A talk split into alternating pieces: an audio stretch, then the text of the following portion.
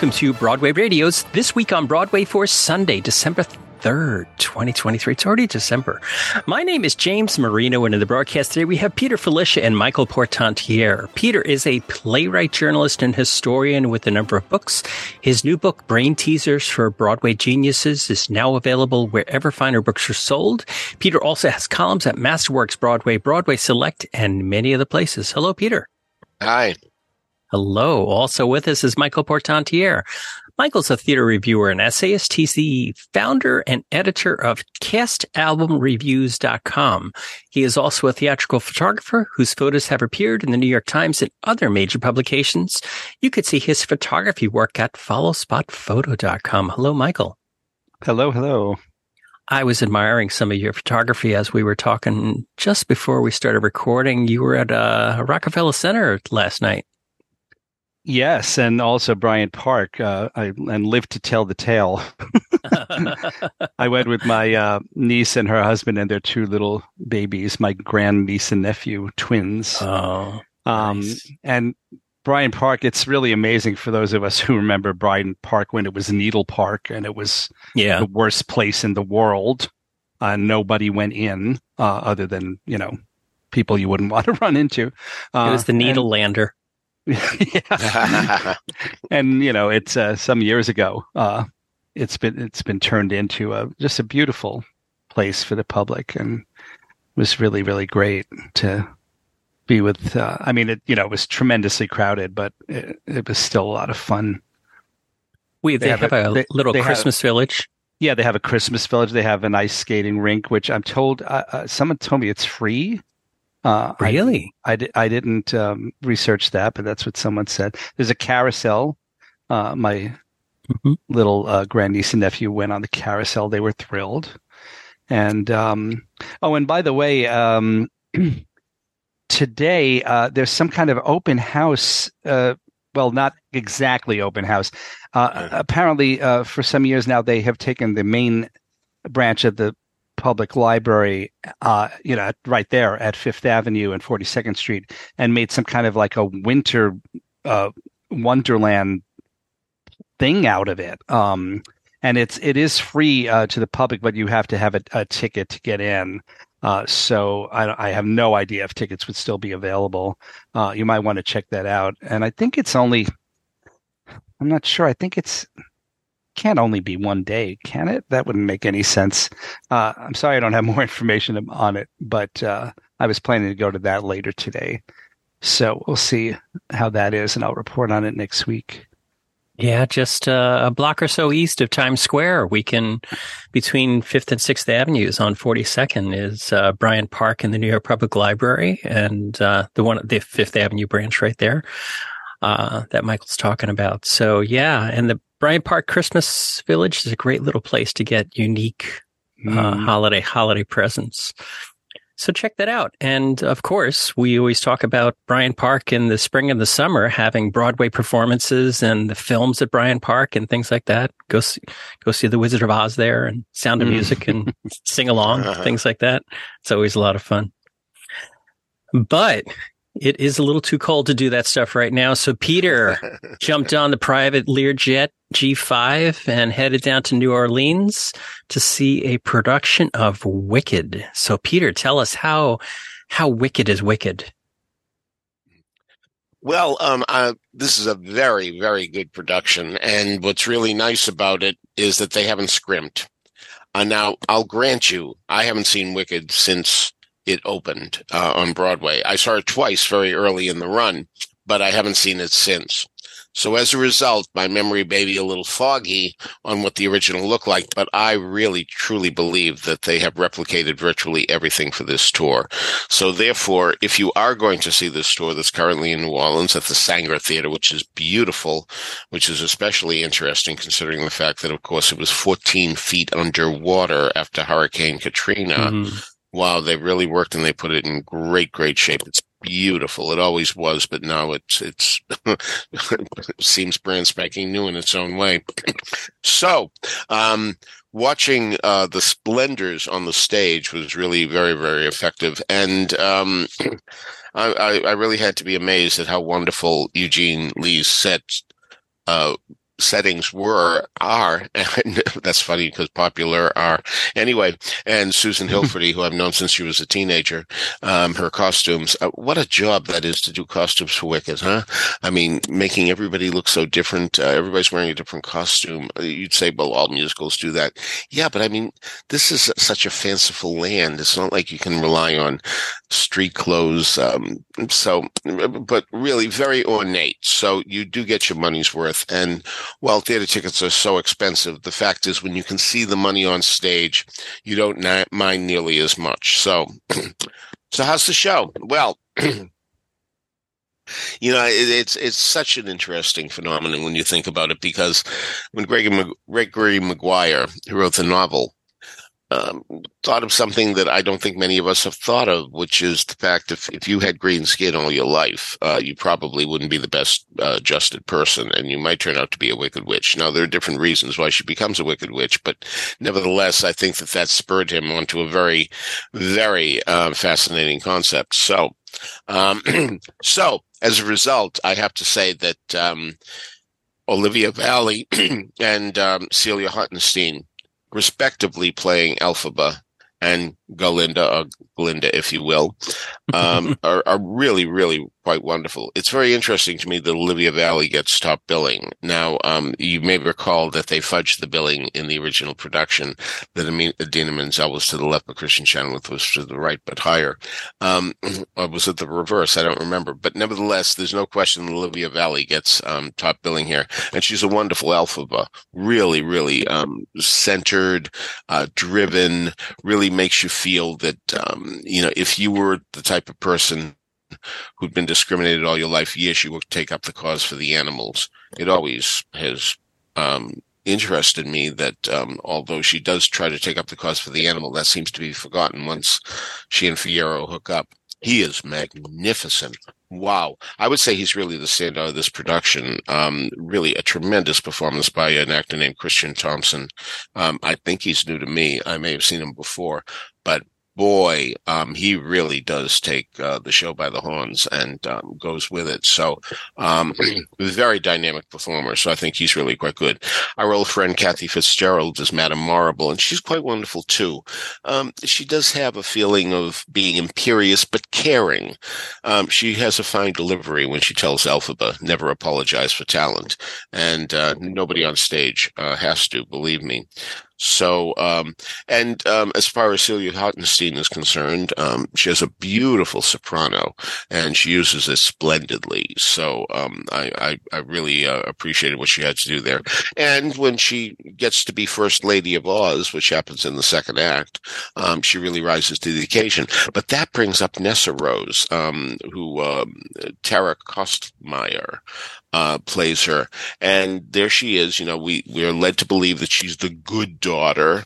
She's certainly the favored daughter, you know, and, um, and yet, you know, uh, once again, she proves the power corrupts. You know, once she, um, gets to the point where she um, has power, we certainly see that she uses it the way she wants to. You know, one could really make an effective argument here, an effective argument.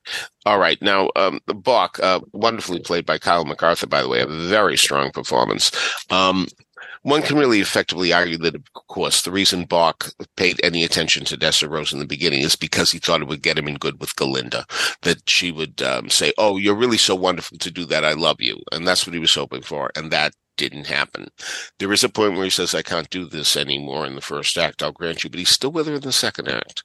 And it seems to me, and again, I may be off base on this, I may have missed something, but only when she is able to walk does he feel okay now that you can literally stand on your own two feet uh, you don't need me anymore and so i would think that it would be stronger if indeed um, he uh, he would say i can't do this anymore and then she says you have no heart um, and uh, again it's mm-hmm. a hmm. tough thing for anybody to do but um, uh, still that's what i would like to have seen you know is Am I correct? Again, 20 years. That's a long time to remember things, but hmm.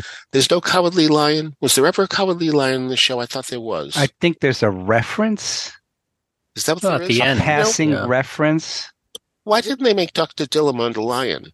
You know, and if they take away his speech, you know, um, that would make him cowardly. I mean, I, I, that occurred to me. I don't know. Um, but it's you know it, we really since we're and they even advertise it now as you know brains, heart, courage. You know, so um, and I'll grant you, Alpha has Alphabet has plenty of it, but uh, but um, that's something that um, uh, occurred to me. Look, these two caveats about um, the, the, the lion and um, Elphaba forgetting her cause uh, to help the animals when she falls in love uh, may bother nobody. I mean, they certainly haven't upset the hundreds of thousands, if not millions, who have uh, instead made Wicked a worldwide phenomenon. You know, I mean, that that really is. Um, so yeah, when when um, we heard the song that uh, that starts with "Unlimited," um, all I could think of was the prospects of this show. That's re- she, she, might as well be talking about the show because um, that's that's really what has turned out to be here. So anyway, you know, while so many tours look like they're bus and U-Haul, not this one. You know, so that's good. Um, and I really was amused by the interior of the dorm room that Elphaba and Galinda share. You know, uh, the green girls cupboard is bare. the blonde is filled with 10 to 12 pairs of shoes, which I thought was really quite a nice detail. So anyway, uh, oh, finally, I really, um, have, um, found it interesting that, um, that Elphaba's grandma is on target when she sings The Wizard and I, while, um, Galinda uh, is off the mark with, uh, not as popular as me. So, um, I'm, I'm not sure if Stephen Schwartz was, um, careful to do that or if that's just the way it played out. But uh, but that interests me as well. So it was fun to see this uh, musical, um, the first really smash hit musical of the 21st century. Wouldn't you say? I mean, is is this the I would think this is the longest running one of the 21st century because Lion King opened earlier. So um, um, I, I imagine may all other musicals that have opened since Emerald Green with Envy. So, Peter, this was at the Saenger, Say, yeah, Sanger, uh, yeah, Sanger. I've always said Sanger. I, frankly, now that I think of it, I, I never heard anybody pronounce it. Um, S A E N G E R. Yeah. Uh, it looks I'm, like a. I've not been there. It look from the pictures I'm seeing. It looks like an old classic house. Do you know if it was oh, yeah. part of uh, part of the circuit back in the day, or?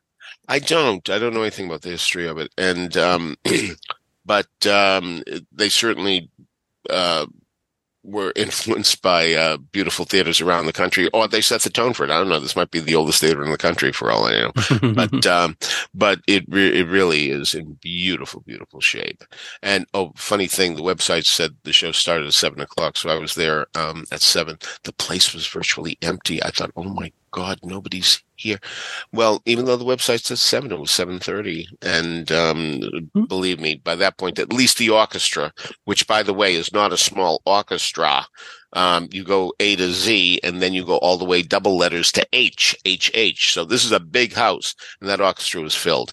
I, I must say, I didn't notice the balconies. Um, I don't know if there's one or two. I imagine there's two. Usually, roadhouses did have two, but um, but really, they're doing business, and the audience was very appreciative.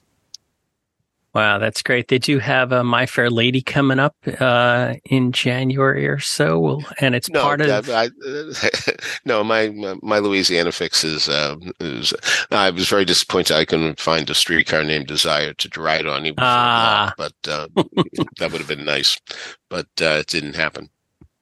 It looks like uh, this is part of the Ambassador Theater Group, so they are ah, oh, the keeping their quality yeah. they're seeping their way into the uh, hinterlands of America and uh, getting way beyond Broadway. So, mm-hmm. and then uh, we, you know, we're almost uh, 365 days away from the Wicked movie coming. Yeah, and, yeah. Uh, well, the f- first Wicked movie. Yeah, right. Coming. Yeah. By the way, someone someone who knows about such things uh, told me that they recently wrapped uh, it and I mm-hmm. guess apparently filming both at the same time or filming yeah. the whole thing and then will be broken up into two.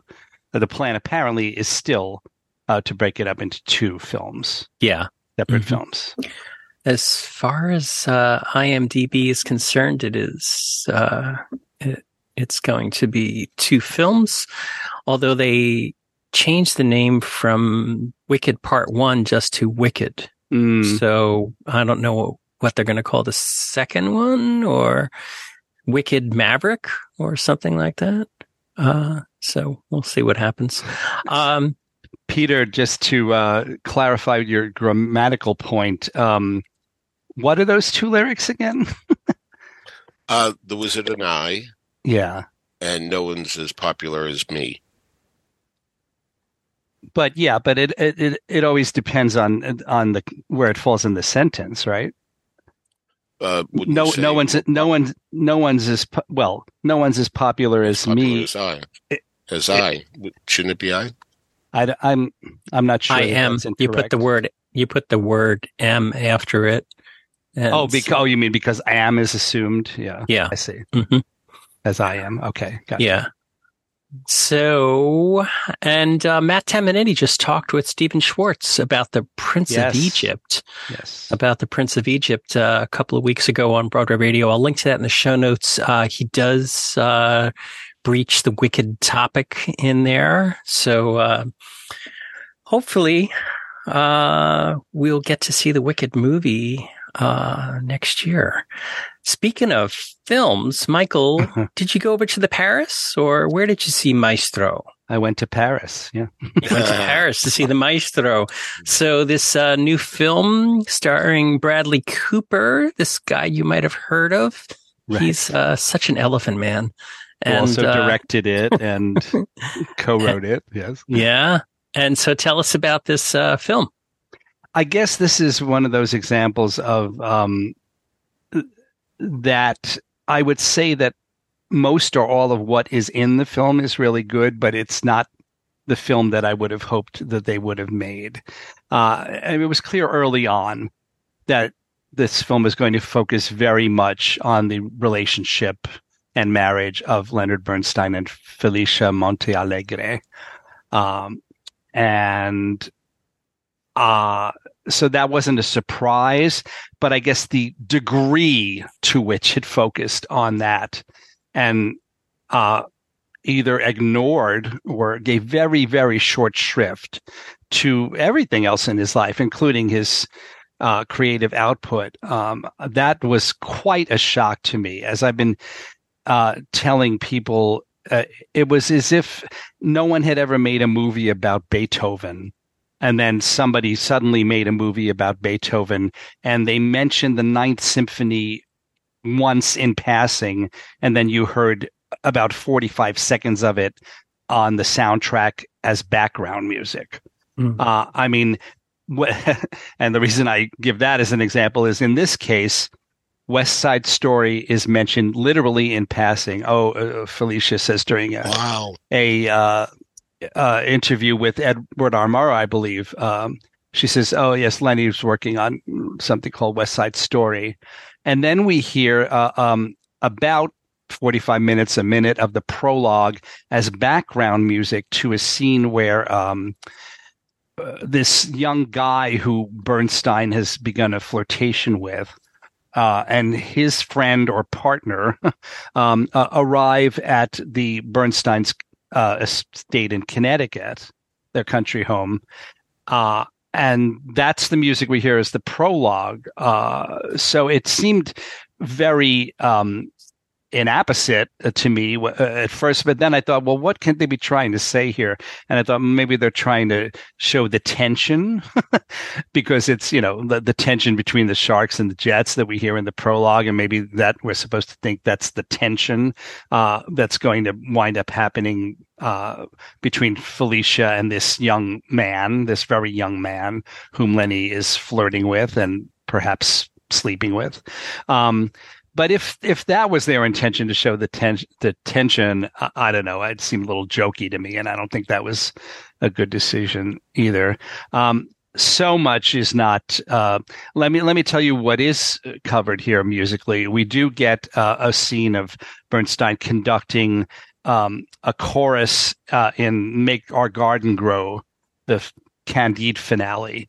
Uh, it looks like it's supposed to be a, a recording session. Um, I suppose maybe it's supposed to be that that studio recording of Candide that uh, Bernstein made with for with Jerry Hadley and June Anderson et al. for Deutsche Grammophon Records. Uh, although um, I was confused by that because the chorus here is it looks like a youth chorus, and I didn't think that album had a youth chorus on it. So I, I haven't been able to find that out yet. Um, so that's a, a, major music sequence, um, and then uh, there's a really major one at the end where Bernst, uh, Bernstein, well, um, Bradley Cooper as Bernstein actually conducts um, a, a, fairly large chunk of a Mahler symphony.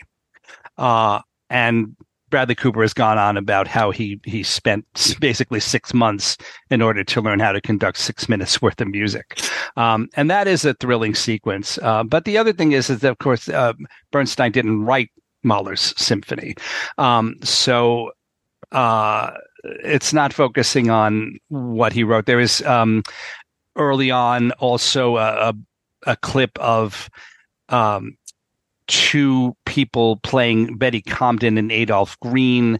Uh, and by the way, those two people are uh, Nick Blaemire as as Adolph and Mallory Portnoy as Betty Comden, and they're uh, um, singing at a party in the village, uh, and they're singing "Carried Away" from uh, from on the town. Uh, so that that was a nice thing, and that was right at the beginning. So I thought, oh, this is great. We're going to get all these little snippets and and selections of of Bernstein's whole oeuvre, but no, no, that kind of stopped. Um, and other than that, other than those things I mentioned, um, I would say the you do hear a lot of music other than that, but all as background or in the credits uh, at the end. I don't think there were, were any uh, was any music under credits at the beginning because the credits at the beginning are very brief, and um, they went they went through the um, incredible uh, effort and expense to recreate the lead up to uh, Bernstein's uh, initial appearance with the New York Philharmonic, where he was uh, called, you know, he got a phone call. Uh, in the film, we see him in bed with another guy. Um, so right from the beginning, you know, we know we're not going to, they're not going to shy away from his homosexuality or bisexuality. And then he, and it's the call says, Bruno Walter is ill. You have to, can, can you please conduct, um, the concert, uh, at Carnegie Hall this afternoon with no rehearsal. Um, so he did, and he became front page news for that because those were the days when, um, you know, artistic events like that would, would end up on the front page as opposed to what we have on the front page now. Um, so, uh, again, I was tremendously, tremendously disappointed by all that. People may say, well, that's not the movie. Uh, that Bradley Cooper wanted to make, the one that you want, and and and I understand that. But again, I guess it, I think it would be more acceptable if there was already, uh, you know, a straight biopic about Leonard Bernstein, which apparently was what Jake Gyllenhaal wanted to do. Um, I don't know if anyone remembers. There was uh, a while when they were both talking about doing such a film, and it looked like there might be two of them. um, in the way we've seen two films of of other things kind of come out at the same time in the past. Uh, but no, uh, Jake um, apparently lost the rights at some point because the Bernstein estate and the Bernstein kids decided to go in with Bradley Cooper. And I really, you know, uh, other than that, uh, other than this huge major objection, it, in many ways the movie is fantastic. The the I think the makeup uh, of for Bernstein is is perfect. I have no no objection to the prosthetic nose at all. And other than aside from the nose, it's just it's uncanny in most of the scenes how how completely he looks like Bernstein to the point where if you didn't know it wasn't him, you probably wouldn't be able to guess. Uh, and also his performance in terms of um, uh, approximating Bernstein's way of speaking. Uh, he does something that a friend of mine noticed. He said, "Did friend did did Leonard Bernstein always sound like he had a cold?" um, there was a quality to his voice that had that. I don't know if it was partly because of the fact that he smoked literally constantly. Uh, that might have had some effect on him having that odd tone to his voice. Uh, but whatever that that sound was there, and it's completely replicated here. Um, Carey Mulligan is really, really, really wonderful as Felicia, and thank God because she has so much screen time. They really should have called. They might as well have called it Lenny and Felicia. Um, mm-hmm. And that's probably um, a nod to the fact that it seems to me lately uh, where maybe people feel like, well, we can't really make a biopic about a famous white guy unless we make it equally about a woman. um, or, you know, maybe equally uh, about a, a, a famous person of color.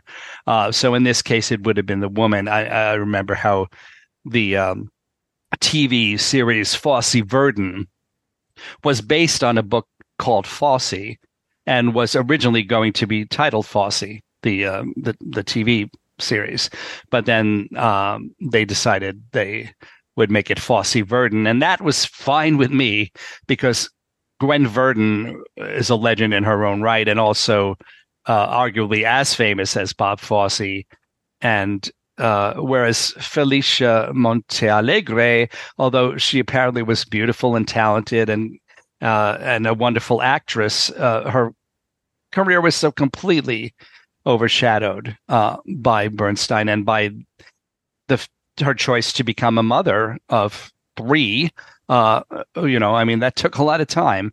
So, um, so for all of those reasons, she was understandably very much in the background. And it is interesting to see this film about their uh, their relationship, but I, it almost to me there was so much of it that it it almost started to border on soap opera a little bit. Um, so that's another, I would say, flaw of the movie. Um, several people I've spoken with saw it and absolutely loved it. So I may be in the minority again uh, here, as I sometimes am. Uh, but I'm sure, uh, regardless, and and despite my reservations, I would think that all of our listeners would want to catch up with it at one point, either on the big screen or uh, the small screen at home. Uh, it, is a, it is a Netflix. Some of those falsies aren't so small anymore. Yeah. yeah, exactly. Really. It is a Netflix film. So, oh, one other thing I, I, have to mention, and this just annoyed me tremendously. Uh, uh, a lot of the film, uh, the first part is in black and white, and then we go into color but that didn't make any sense to me because I mean, we had, first of all there was color film in the 40s when the story starts out. And also, it seemed like there was only a gap of, I don't know, maybe five or 10 years at most between the black and white sections and the color sections. And I was like, what exactly is he trying to tell us here? But then oh, the color, the color section is when they're in Oz. well, you know, um, Oppenheimer did the same thing, and and I have to say, I, I have to say, my interpretation is that it's just pretentious, uh, and and just something that y- you do to call attention to the filmmaking. And on that note, this annoyed me even more. The whole film, black and white and color, is in a is in a square aspect ratio like the old movies uh, that were done before CinemaScope and and really? the other widescreen processes came in in 1953. And I'm like, what possible reason is that uh, is there for that now, especially now that all mm. home TVs are widescreen? Mm. Uh, and and they didn't even switch to widescreen when it switched to color, which at least that would have made some kind of a sense. But no, all of it is in. Uh, I think it's. I'm not sure. The it's. I think it's one 85.1 or maybe 133.1 uh, something in there. It's that old square aspect ratio you would see on an old tv basically. Um, so i don't know um, what he was doing there. And I have to say, I really loved Bradley Cooper's Star is Born. And not only did I love it, but I would say that was a much more straightforward movie than this one. This one has all these dream sequences.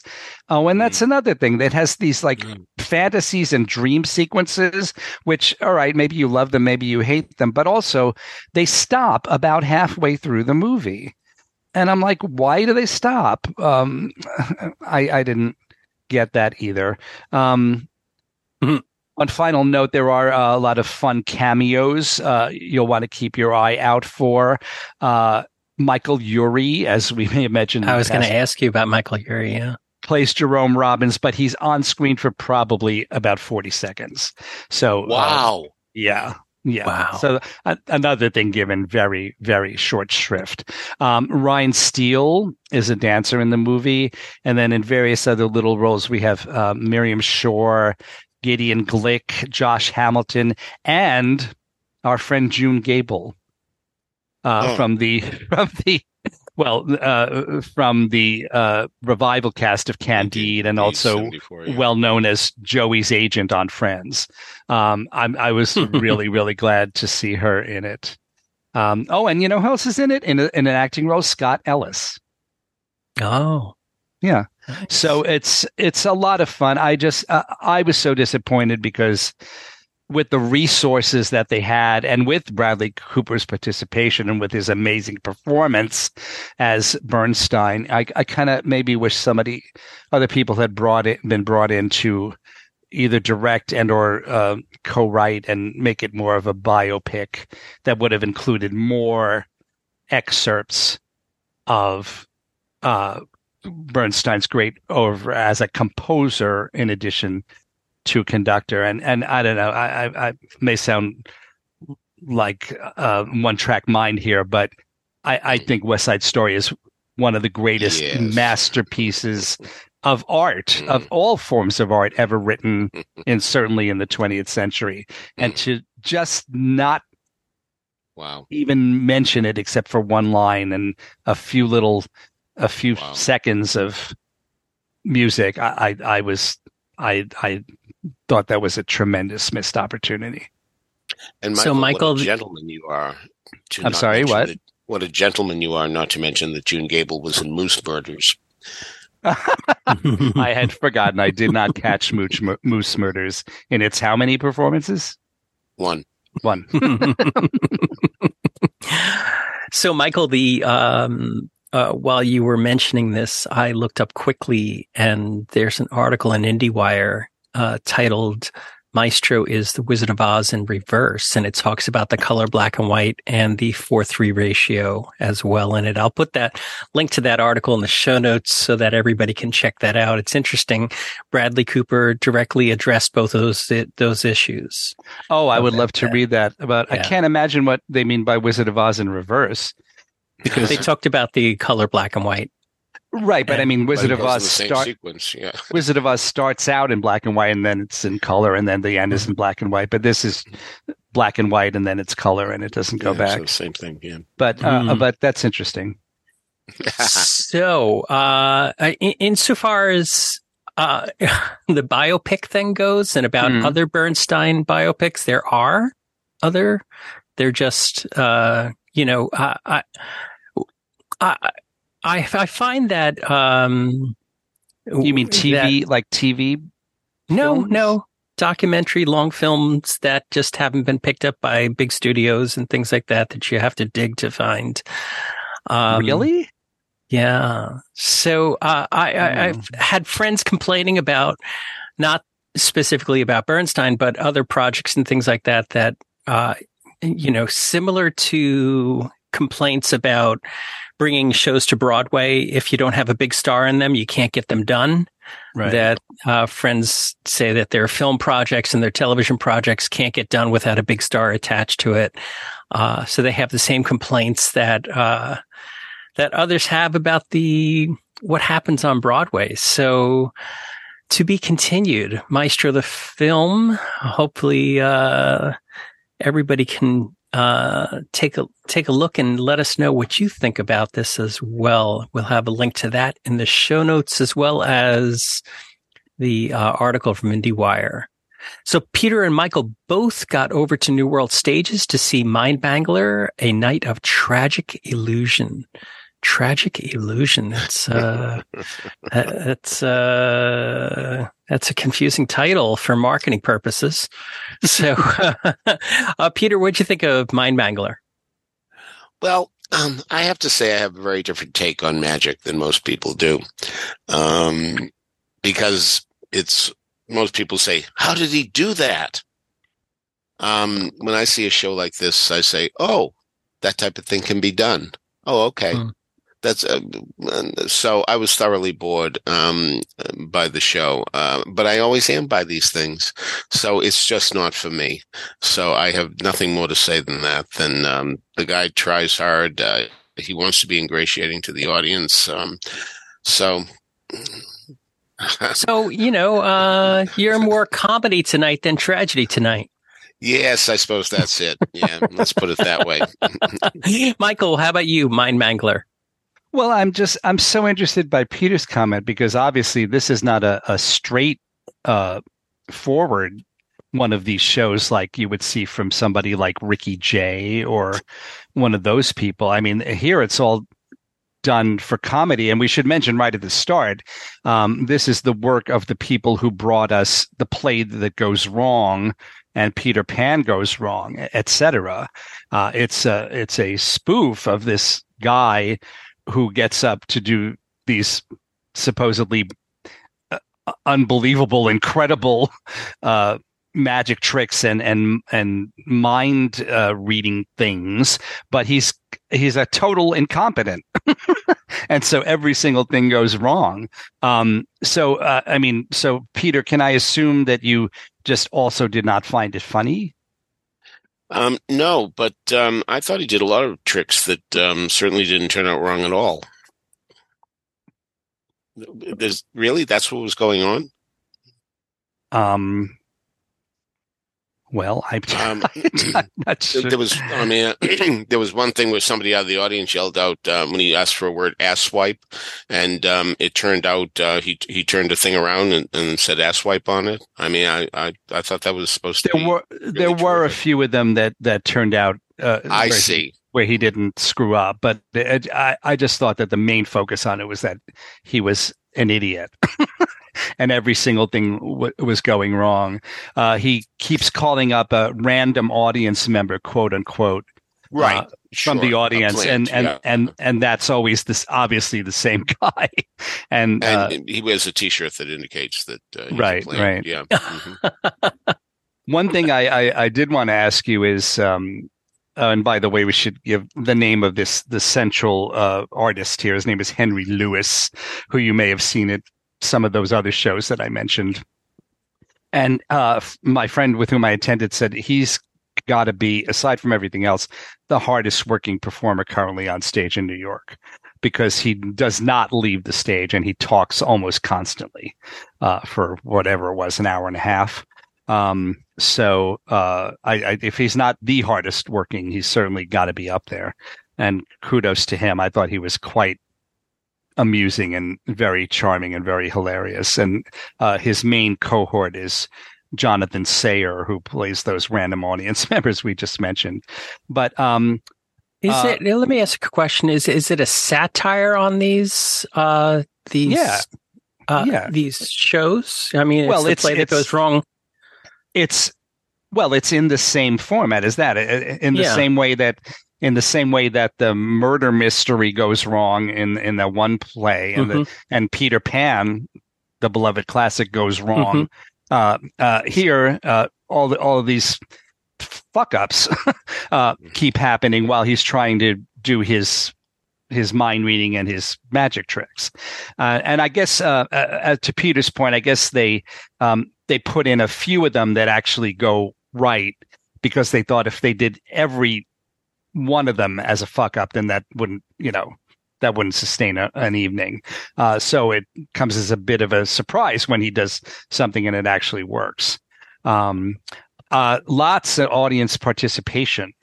Um, I uh, both I and my friend at, at, one point were were enlisted to participate. But uh, oh, to me, wow. it was done in a way um, that was not annoying as it can be. I mean, first of all, of course, you didn't have to uh, participate if, if, he called on you, um, and it just was. It wasn't. It wasn't obnoxious to me. I, I thought it was amusing. Uh, and you can certainly shrink back and you know just kind of avert your eyes if you don't want to if you don't want to play along. Um, one fascinating thing for me here uh, that that sometimes happens at these shows is um, there were several people who I you know I, I guess they were not plants, but you almost thought that they were because of because they performed well when they were required to, when they were called on. And I looked um, only, uh, well, three m- major people are credited in the in the playbill. Those two that we mentioned, and then another assistant.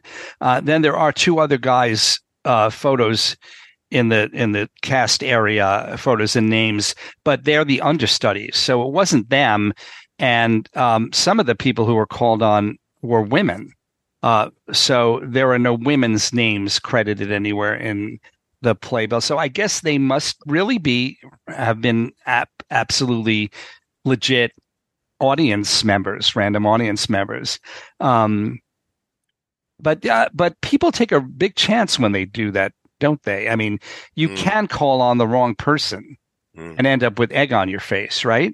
Um, mm. So uh, that hmm. that's one thing that fascinates me about about these kinds of shows. Uh, you really, it's it's almost like walking a tightrope. Um, in that sense, I, I, have to say though, I I really feel I've seen so many people get on stage um, in under these circumstances, and I think they virtually always rise to the occasion and I think the audience always loves uh, seeing them up there uh, and uh, identifies to a certain degree with them. Uh, so I think some people would like to be up there, and uh, but they Clearly. for these people who go on stage. Um, some do, yeah. No, oh, yeah. I know. I know plenty of people who hate audience participation to the nth degree and uh, wouldn't even consider it. Um, would refuse to go up. Sure, that exists. But my point really is that when somebody gets up there, the audience is on his or her side tremendously. Um, the audience wants that person to succeed, and that person usually rises to the occasion. Um, so, uh, Forever Plaid. Every time I saw Forever Plaid, when they brought somebody on stage mm-hmm. to play Heart and Soul, the person did very, very well, uh, and uh, and joined the kick line and had a wonderful time, and so the audience. So um, I, I I can't ever recall seeing a, a true lemon, um, somebody who was really lousy, uh, get up there and um, embarrass himself in the whole show. I've never seen it happen. No, you're right. And as I said, uh, probably um, the that person, like if if they were called on, they would make it clear that they didn't want to come up, and right. you know, they yeah. would just look down, and and then they would move on to someone else. I guess I would. My fear is that you might occasionally get someone who went to the opposite direction and and started to um, you know, kind of behave like a sure an asshole sure. on stage. I, have uh, seen that happen too, and the audience loves that as well. Um, okay. So, uh, okay. yeah. Uh, by the way, one time Dame Edna called somebody out of the audience, and it turned out to be um, an actress that she didn't recognize, Dody Goodman, oh. Uh, if, if, that name means anything to anybody. Yes. But um, it was it was really something that uh, you could tell she had no idea that that was um, a performer. All right. So that is uh, Mindmangler, A Night of Tragic Illusion at New World Stages. Uh, we'll have a link to that in the show notes. Oh, Michael, he, got- uh, at one point uh, early on, he uh, he mentions that uh, Tragic Illusion was an error, a typo. it's supposed to be Magic Illusion. So that's kind of, you know, that's the, the whole thing. It's if you've seen uh the play that goes wrong or Peter Pan goes wrong. It, it's very much along the same lines, except it's a different genre that they're spoofing. Hmm. All right. Uh, did they spoof the genre over at 54 Below where you saw Sondheim Unplugged, or were they true to the words? Tell no, but that. No, I'm trying to think. I, I, think I've seen some cabaret shows that were kind of spoofs of cabaret shows. Mm-hmm. Uh, but this was not that at all. Uh, this is part of a continuing series, um, now hosted by Rob Maitner, who actually this is the first time I had seen. Uh, this is the first time I had seen him hosting Sondheim Unplugged. I think I saw one many years ago when Phil Geoffrey Bond was still doing it. Mm-hmm. Um, but Rob Maitner, um, gosh, he's so engaging and so funny. Uh, I really think he's one of the most talented of the people who do this kind of thing. Um, uh, and he and and not only that, but at the very end of the program, he sang something briefly and he displayed a beautiful voice. So that was a very very pleasant surprise, uh, and it just from there it it it it, it just went on to be a really, really wonderful evening. John Fischer uh, is the pianist and musical director. And as it turns out, um, this show, this edition of Sondheim Unplugged was on Sunday, November 26th, which I had not realized was the second anniversary of Sondheim's death. Mm. And actually, uh, I got to speak to Rob briefly afterwards, and he said he didn't realize it either no until kidding. somebody else wow. pointed it out. Yeah. I mean, they obviously they knew it was around that time because we all remember that Sondheim died right around Thanksgiving. Mm-hmm. Uh, but it was the actual day. And so obviously that, that informed the performance greatly. It was a wonderful program. Uh, Natalie Douglas started out with There Won't Be Trumpets. Uh, Lucia Spina sang Everybody Says Don't. Ramona Mallory, uh, who we know from the Little Night Music revival, sang Anyone Can Whistle. And then she was joined by Bruce Sabath. Uh, uh, he sang uh, Now, also from Night Music. And Ramona did that little chattering stuff that uh, Ann does during that number. So that was a great thing. Um, then something quite amusing happened. Uh, Natalie um, started to sing "Send in the Clowns," and she went up on the lyrics uh, right at the beginning. She sang, um, "Isn't it rich? Are we a pair? Are we a pair? One who keeps." And then she st- and then she stopped. Uh, and she looked around and, and she looked at the piano player and he didn't immediately come up with the line. So I said, me here at last. And uh, everybody laughed. everybody laughed. And Natalie stopped and she said, You know, she said, when we were rehearsing, I told myself I need to go over the lyrics for There Won't Be Trumpets. Mm-hmm. But but I know Send in the clown, so I'll be fine with that. She said, and when you get cocky, that's when Sondheim gets you. Mm-hmm. so um, after everyone collected themselves, she uh, started the song over again, and she sang a beautiful, beautiful version of it. Um, what else? Uh, this fellow John Michael Reese, whom I was previously unfamiliar with, did a really bravura uh, rendition of the Miller's Son and then uh, then we started to come to the the main reason I had bought tickets for this particular uh, show, uh, and that is that Ann Morrison and Jim Walton from the original mm-hmm. cast of Merrily We Roll Along were both on hand. Uh, Anne started it out by singing a real, real rarity. Uh, she sang "The Sun Is Blue."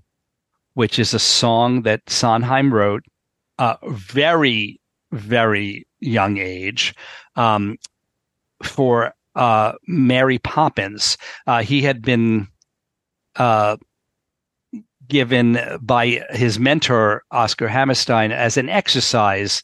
Uh, Hammerstein said, Well, you should write songs for different types of musicals. Um, you know, with, with different from different sources, and uh, you can adapt a classic. You can uh, write something original. You can write uh, something from a, a, film or a, a, novel. You know, and and so one of the ones that Sondheim picked was Mary Poppins, and the song is "The Sun Is Blue," uh, which anyone who knows Mary Poppins in any form uh, can probably figure out how that would fit in really well to a, a musical about Mary Poppins. Um, so that was Ann's first number. Um, then uh, Ramona Mallory came back and sang "Could I Leave You from Follies." Uh, oversold it a bit for me, but um, uh, but she did it. Um, the, Bruce Sabath did "The Road You Didn't Take." Uh, we were now into a Follies uh, section. Lucia Spina did "In Buddy's Eyes," and then um, that John Michael Reese fellow came back and did a, a, a, tour de force version of Franklin Shepard Inc., which is, uh, you know, I mean, pretty gutsy because it's that show's back on Broadway right now with Daniel Radcliffe doing it, but he certainly did a great, great job of it and made it his own. And then um, I guess the main event happened where Ann Morrison and Jim Walton recreated their performance of the duet version of Not a Day Goes By from Merrily We Roll Along, which uh, was in its day a tremendous flop and a, a, a, great, great disappointment and source of sorrow and angst to everyone involved. And now, of course, that show has become a classic and is currently one of the biggest hits on Broadway in its revival. So they have a lot of memories tied up with that show and with that song in particular. This is the uh, duet version that comes at, towards the end of the show where Mary finally expresses her unrequited love for Franklin Shepard, which is only alluded to uh, previously. Uh, I, I always thought that was one of the most moving and powerful moments in Merrily We Roll Along that we don't really see until almost the end uh, how much she loves this guy. Uh, so, needless to say, there was not a dry eye in the house when they sang that. Um, uh, but to bring the room back up again a- after that, Jim Walton did a, a, version of Rich and Happy, which I was glad he picked that song because it's no longer in the show, having been replaced by a song called That Frank. Uh, but Jim did not do a straightforward version of Rich and Happy. He did it in various different voices from Elmer Fudd to Bill Clinton to William Shatner. and and the audience was in hysterics, and I think they really appreciated it. Um, after having had their hearts ripped out by Not a Day Goes By. And then the finale was uh, Rob Maitner, uh, with his beautiful voice, led uh, a rendition of Our Time and then was joined by Jim Walton actually singing Lonny Price's lines in, uh, in that song. And then the entire company joined in. So that was that was the finale, and it was a great night to be there. I uh, plan to attend further uh, further Sondheim unplugged Sondheim's unplugged, uh, and I hope um, I hope that they they're if they're anywhere near as wonderful as this one, it's going to be time and money well spent. Um, may I also say that um, Masterworks Broadway has just released the uh, Merrily album, and I'm going to be reviewing it next Tuesday. Not not two days from when we're speaking, but next Tuesday. But the week after that, what I'm doing is writing about the original play, Merrily mm. We Roll Along, which I read on the plane uh, going to New Orleans. And I am telling you, for anybody who really feels that Merrily was ever problematic, they made so many smart decisions. Mm-hmm. Uh, so many that I really urge everybody on when December 19th, I guess it'll be, uh, to check out that column because I am telling you, ah, uh, you'll have so much more respect for Sondheim and Furth for what mm-hmm. they solved in that show. Uh, it's just amazing to me how Kaufman and Hart didn't think of the things that they thought of one specific thing. Now, correct me if I'm wrong. I because I, I, read it years ago um, the iodine thing is in there, right? Mm-hmm. Well, yes, I think that is. I think that is so interesting. I'm talking. We're talking about the scene at the very beginning of the show where it's Gussie, right? Who who throws yes. iodine yeah. in the face, in the eyes of uh, Frank's new lover. Uh, and it's a, a shocking moment, uh, needless to say, that was not in the original script right. of the original Merrily. That's right. Uh, they had apparently decided that was too much, and it was replaced by a bit where um, uh, Mary uh, she gets thrown into the pool, or she throws someone else into the pool. She gets thrown into that. Is that right? Yeah, I don't remember that at all. Yeah, Mary Flynn. Um, I'm pretty Uh-huh. sure gets gets yeah, thrown I'm into saying no. I just don't a remember. pool because she's so drunk at the party. Um, Uh-huh. uh, but then at some point, um, they went, uh, Furth and, and Sondheim, I guess, went back to the iodine idea. And I personally don't like it. Uh, but it is, it's there in the it's pretty original. severe. It's pretty there in the original, just like that line is there in the original of Liliom. But mother, is it possible for someone to hit you, Uh-huh. hit you hard and it not hurt at all? Yes, Mm-hmm. dear. Yes, it's possible for someone to hit you, hit you really hard and it not hurt at all. So blame Baron Molnar. yeah. don't don't blame Hammerstein, or you can blame him for killing. yeah, keeping. sure. yeah, yeah. Uh, wow. Okay. So uh, that is Sondheim Unplugged at 54 Below. It's part of a series. Uh, So uh, the one that Michael saw, you can't see, but it actually uh, was it live streamed? I think it was live streamed. I think I saw it on 54 Below. That particular one was live streamed. So get over to 54 Below's website. I have a link to that in show notes, and you can see when the next one is and see if that's possibly live streamed or get there to actually uh, 54 below and check it out yourself live. Yeah, this Peter- was really special because um, uh, Ann Morrison doesn't live in New York; she lives in Florida, Right. so we don't see her that often. Whereas uh, Jim Walton lives somewhere in Hell's Kitchen, and I saw him walking his dog the other day. okay, so next up, Peter, over to the York Theater Company to see the Jerusalem Syndrome. So tell us about this. Well, um, this is there is such a thing as the Jerusalem syndrome. This is not a made up term. It's hard to believe, but um, supposedly, when some people go to the Holy Land, they um, they don't just take on the characteristics of biblical characters. They truly, truly, one hundred percent believe that they are these people.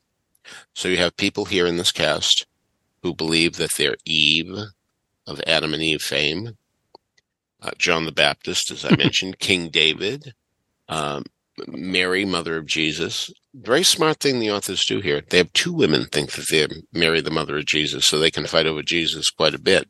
Uh, and um, God, a woman thinks she's God, and that's all there is. So um, I have to say that um, I can understand why somebody read this um, in a newspaper that this happens and saying, "Wow, what a great idea for a musical."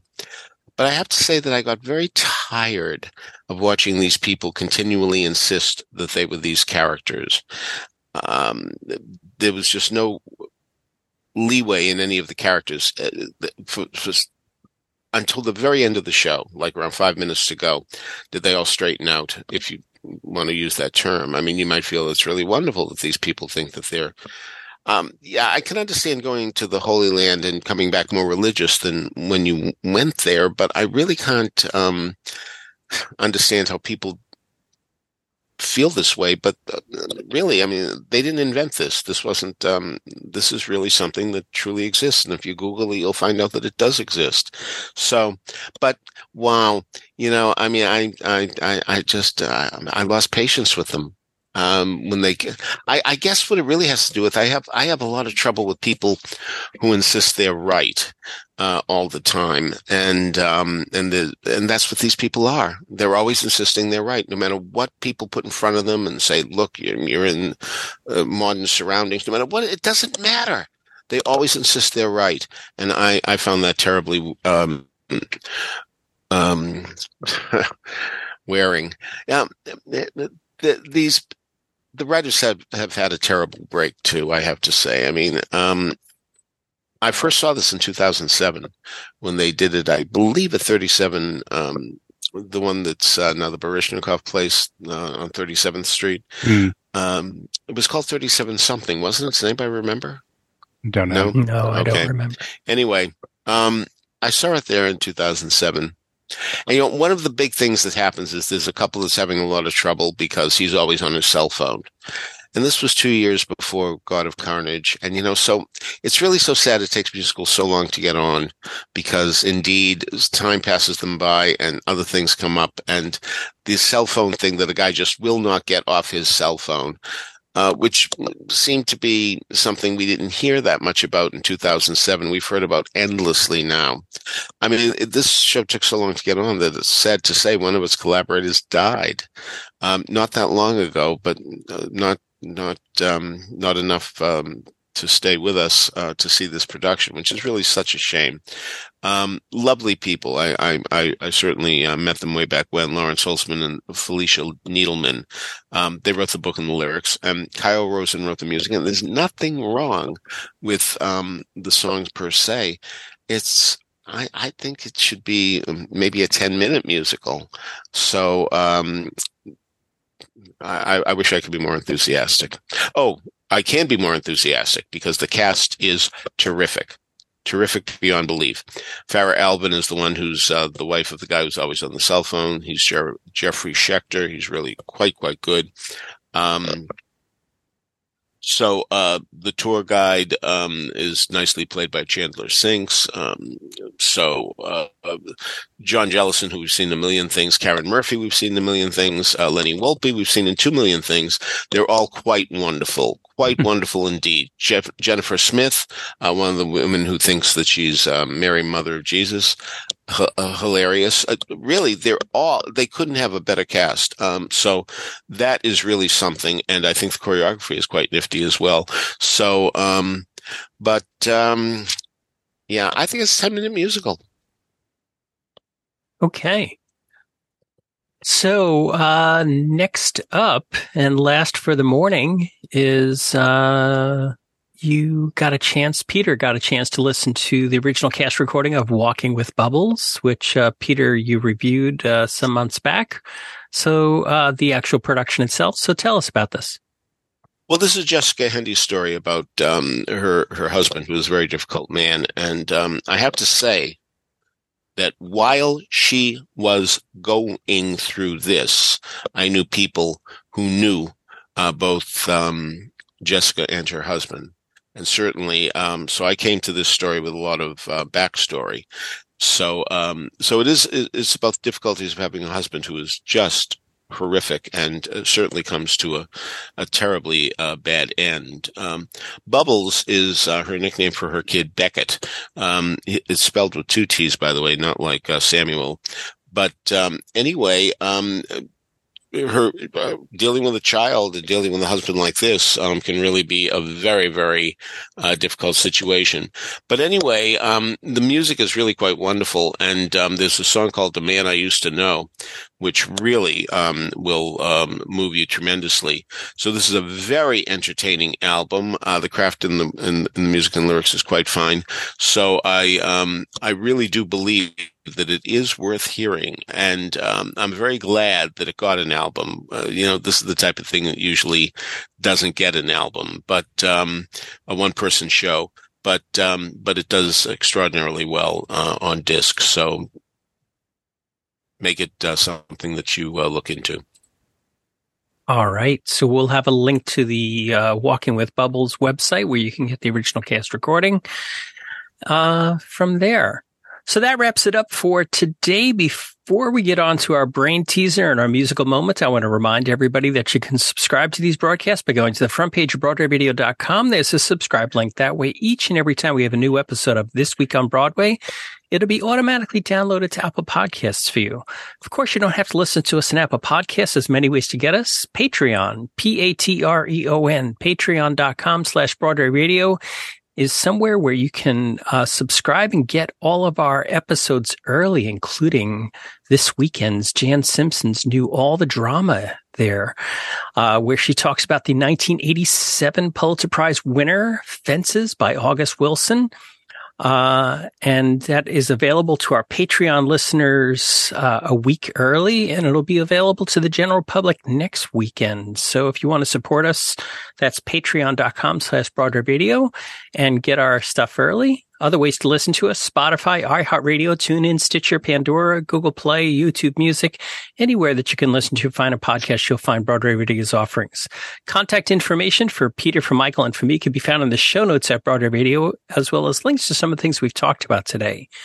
So, Peter, do we have an answer to last week's brain teaser? He had the 11 o'clock number, a solo in a Tony winning musical. Some years later, he appeared in a film version of a different Tony winning musical, but in this movie, he didn't sing a note. He later appeared many, many times in the leading role of yet another Tony winning musical. Not on Broadway, no, but on many a national tour. Who is he? He's Theodore Bikel, who sang Edelweiss in the Tony-winning Sound of Music five years before appearing as Zoltan Karpathy, a non-singing role in the film version of My Fair Lady. And some years after that, he toured the country many, many times as Tevye in the Tony-winning Fiddler on the Roof. So Tony Janicki returned to first place, followed by Paul Whitty, Josh Israel, J. Aubrey Jones, Mike Meany, Sean Logan, Arthur Robinson, and Brigadude. This week's question she sang the title song in a musical that opened on her birthday. Later, she performed this title song on The Ed Sullivan Show.